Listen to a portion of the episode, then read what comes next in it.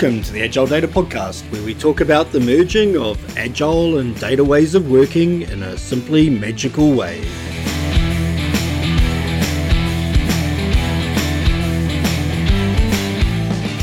Welcome to the Agile Data Podcast. I'm Shane Gibson. And I'm Nigel Vining. And today, Nigel and I thought we would do a little bit of a deep dive into what we call concepts, which are one of the three types of objects that we create and store data as within agiledata.io. So the three objects that we store are concepts, details, and events. And the 30 second thing that I use to describe them is concepts are a thing we care about, something we need to manage. So an example of a concept will be a customer, a product, or an order.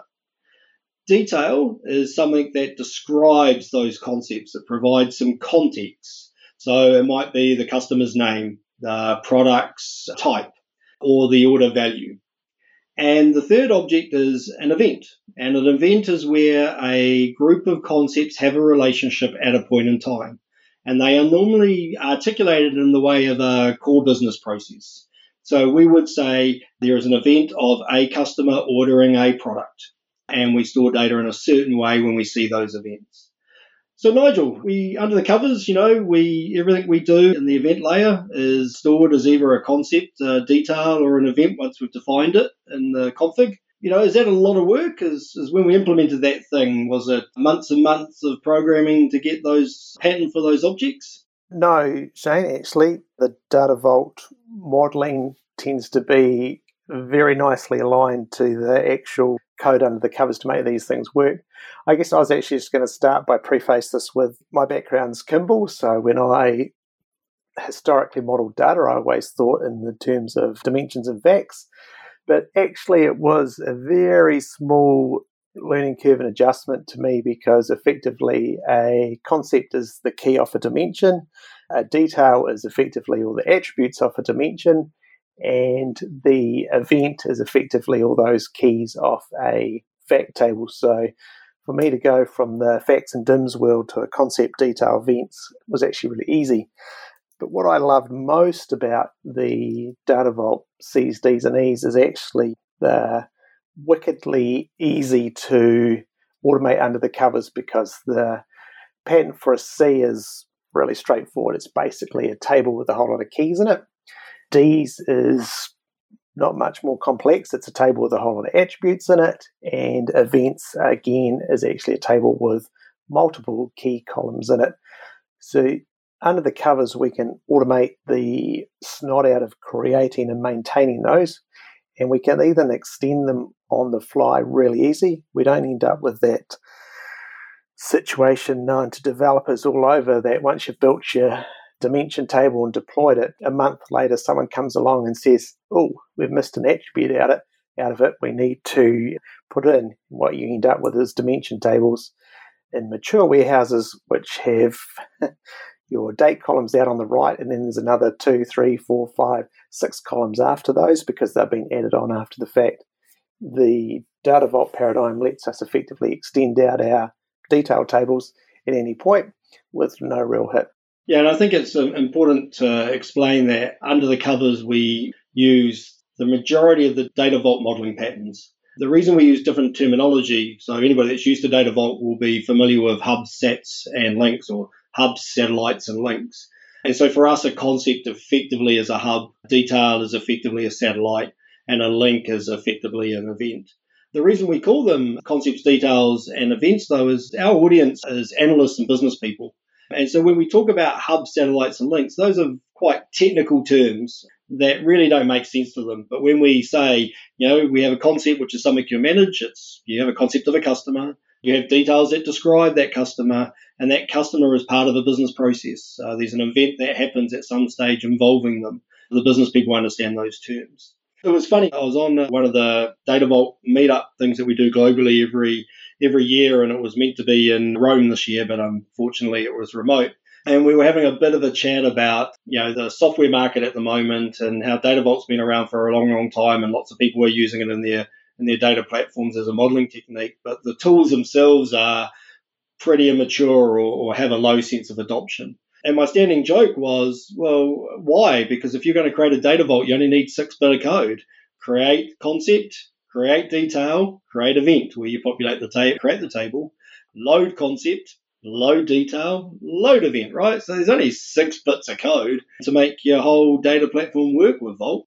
Yeah, that's um, exactly right. And even if you come to a level of standardization under the covers, you can actually get that down to two effectively, which is create your table and update your table because the patterns they actually share some commonalities and you can just smudge the lines a bit to even simplify it. It's funny you say that. I actually I'd completely I'd completely overlooked the hub sats and links because I've been calling them concepts, details, and events for so long. Yeah, I actually forgotten that's where they actually came from. Yeah, well, maybe we'll come out with Data Vault 3 and we'll rename them. Probably not. Yeah, in the Data Vault world, there's lots of arguments on the detail. You know, as they say, a group of architects is, is an argument of architects. A group of Data Vault modelers, an endless argument about particular use of a single field. So for us, we have adopted some things that work for us for the way we work with our customers and the way the Google platform that we leverage under the covers make the best value of that. So let's talk about these concepts, Nigel. So, you know, in the dimensional world, you know, we have these things called dimensions. You know, yes, a concept is almost like a key on a dimension, but sometimes it's not. So I'll give you an example. Dates. We don't have the concept of a date, and we don't hold that as a concept. A date is not a thing we manage. A date is a piece of detail about something else, right? It's the date that an order was placed. It was the date that the customer paid the invoice. So that's bound to the date of the invoice. So we don't hold dates as concepts like we did in dimensional modeling. So there are some slight tweaks in terms of the way we use the data vault modeling compared to the way we do the dimensional modeling. But you're right, it is fairly similar. And that also means, doesn't it, that once we've done you know this modeling in, in the event layer, we can quite easily present all the data in a consumable way as dimensional star schemas again if we're using a tool that consumes star schemas by choice, right? Yeah, exactly right. Because it's not very much, well, uh, sorry, it's no effort whatsoever for us to put a C and a D back together and call it a. Same with the event table. We can easily join an event table back to its C's and D's and call it a fact. So by effectively utilizing a pattern, an easy to implement pattern, we can turn a CD and E back into a collection of DIMs and facts, and the tool that's sitting on top of it, the BI tool of preference, will read those quite happily and not realize that under the covers it's actually something else. And I think the other thing is when I've worked on some of those dimensional only data warehouse projects that didn't go so well, we were commonly doing something called a factless fact. So, what was that? a factless fact. So, a factless fact, we were typically trying to join something together. I'm just trying to think of an example of one, and you put me on the spot. A factless fact. There's nothing to measure, but we needed to join two things together. So, I don't know, you threw that one in there. You got an example? Actually, I'm trying to think. I mean, I normally treat them as hierarchies, but that's probably not a good example. So they're an exceptional, like they're an exception to the fact modeling technique, to the dimensional modeling technique, right? The factless facts. It was something that was used where there was no value for that fact happening. So, you know, it was an anti-pattern effectively. And the point I was trying to get to is within the way we model, you can have an event that's not driven by an order value. You can have a set of concepts that have a relationship at a point in time. And that event concept, that event table we have, where we say these concepts have this relationship as at this point in time, is valid, right? It doesn't have to be a numerical number driving the fact that that relationship happened. There just actually has to be a relationship in the data to say that it happened. Absolutely. And that's quite a nice real world thing. Something happened. These three things intersected at this point in time a person and you know, something they did, or uh, yeah, I can't think of an example of that either. I've just Mr. Googled it. Student attendance at a class. Oh, right. Yeah, okay. So I guess you could say you could count that and say it's one attendance, but that's as basically as far as the metric that would, you know, be attached to that fact. You could say a student attended a class, count it once. But otherwise, you're right. It's just three keys: a student, the class, well, I guess the attendance is actually the count they attended. Yeah, so I think with Factless Facts, it was where you know there was a count of one, and the one didn't exist in the data, so we had to make it up. Whereas for our events, student attends class. That's a classic event, right? We just have the student concept and the attendance concept and the class concept, and where we see a relationship where those three things happened in the source system somehow, we store that as an event record to say that at this point in time, these three things had a relationship, right? We saw them happen. So there's probably some complexities when we start talking about concepts because, you know, our source systems are never clean. They're never beautiful. They don't make our life easy. So, you know, in your experience, what are some of the things that you've seen that, that are a little bit more complex patterns or techniques or recipes we have to use when we're creating these concepts? Okay, I guess the one that springs to mind what if we have multiple source systems feeding into our data warehouse? Are we combining those keys together into a single concept? Are we storing them separately? What do we do with keys coming from different places? So the answer is yes. Uh, we are. All of those. So they're just choices. So what we can do is we can define source specific concepts.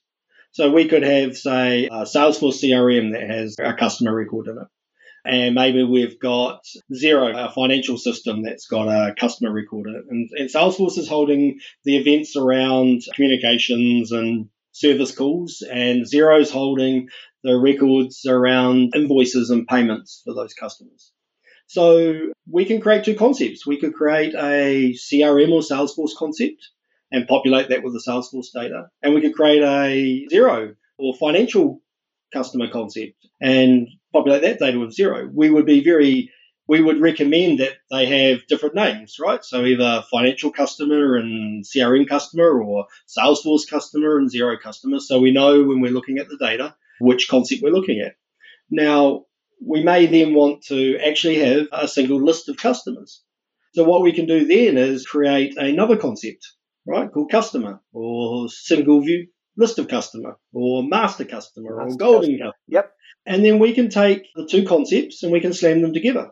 Now, if the keys between the key that identifies a unique customer in Salesforce and a unique customer in Xero well managed and synchronized. So if you're a customer 99 in Salesforce, you are customer 99 in Xero, then just basically slamming those keys into that one concept is magic, right? It'll do it all for you. Nine times out of 10, that's not true. Nine times out of 10, the way we describe those customers or identify them, sorry, not describe them, is different. So then what we have to do is write a rule to say how we're going to deal with that. If the way we create those identifiers is unique for each system and they don't overlap, there are no collisions. So customers in Salesforce always start with letters A, B, C, D, E, F, G, and customers in Xero are 1, 2, 3, 4, 5. We can slam them into the same concept but we won't get to see the deduping. So we're, you know, McDonald's in Salesforce and McDonald's in Xero, they won't give us back the same, all the records from both systems, all the events. So what we do then is we have to write a rule, right? And that's a matching rule that says, how do I know that McDonald's in Salesforce is the same as McDonald's in Xero? And then what do I do about that? And we end up creating one record, one concept record for McDonald's from one, two, six. We may find out that, funny enough, there's actually six McDonald's customers in Salesforce, but they're all the same customer because we just don't use the system properly. So we'll write a rule there to again create a single ID for McDonald's in that in that single list for that concept. So just done through rules. Great. Okay. So it's just one pet technique and recipe that we use for that. The other one then is really important is this idea of details. So we have details coming out of Salesforce for McDonald's and we have details coming out of Xero for McDonald's. So we may have an address. The addresses may not align. So we will normally create a detail table with the Salesforce detail and a detail table with the Xero detail. So we can always see what the data looks like based on what the source system looks like or the data factory. And then we, again, we have to make some choices what do we pick as the single address that is the master? And again, they're just rules. You know, is it the last one that was updated? If we've got six McDonald's, do we say the address that's seen the most often is the winner? Do we say, actually, Salesforce is normally right, Xero is normally wrong? So if you see one in Salesforce, use it. If you don't, grab the one from Xero. So again, they're just rules that we use to identify what's important. So you're effectively using rules to remove the complexity and ambiguity in your source data. So by applying the right rules, you're effectively getting to your what you call master records, and it's just a rule. Yes, because everything we do is just a rule. And if you're a consumer of the data, you don't want to have to typically choose because you don't understand the rule you need apply normally to figure out what's right. That work should be done by the data magician in the event layer before it becomes consumable. You just want to see the unique list of customers and their current address details. Yeah. And I always thought, yeah, this isn't going to happen that often. But uh, I read a research paper a little while ago, and what they were saying is organizations between 0 and 50 employees has, on average, 7.8 source systems, 7.8 data factories, which blew me away. And over 50 employees, I can't remember the number, but it was a lot more. So if you think about 7.8 systems, how many of those are storing customer. information about a customer? Yep. Unusual not to have to combine this data at some stage.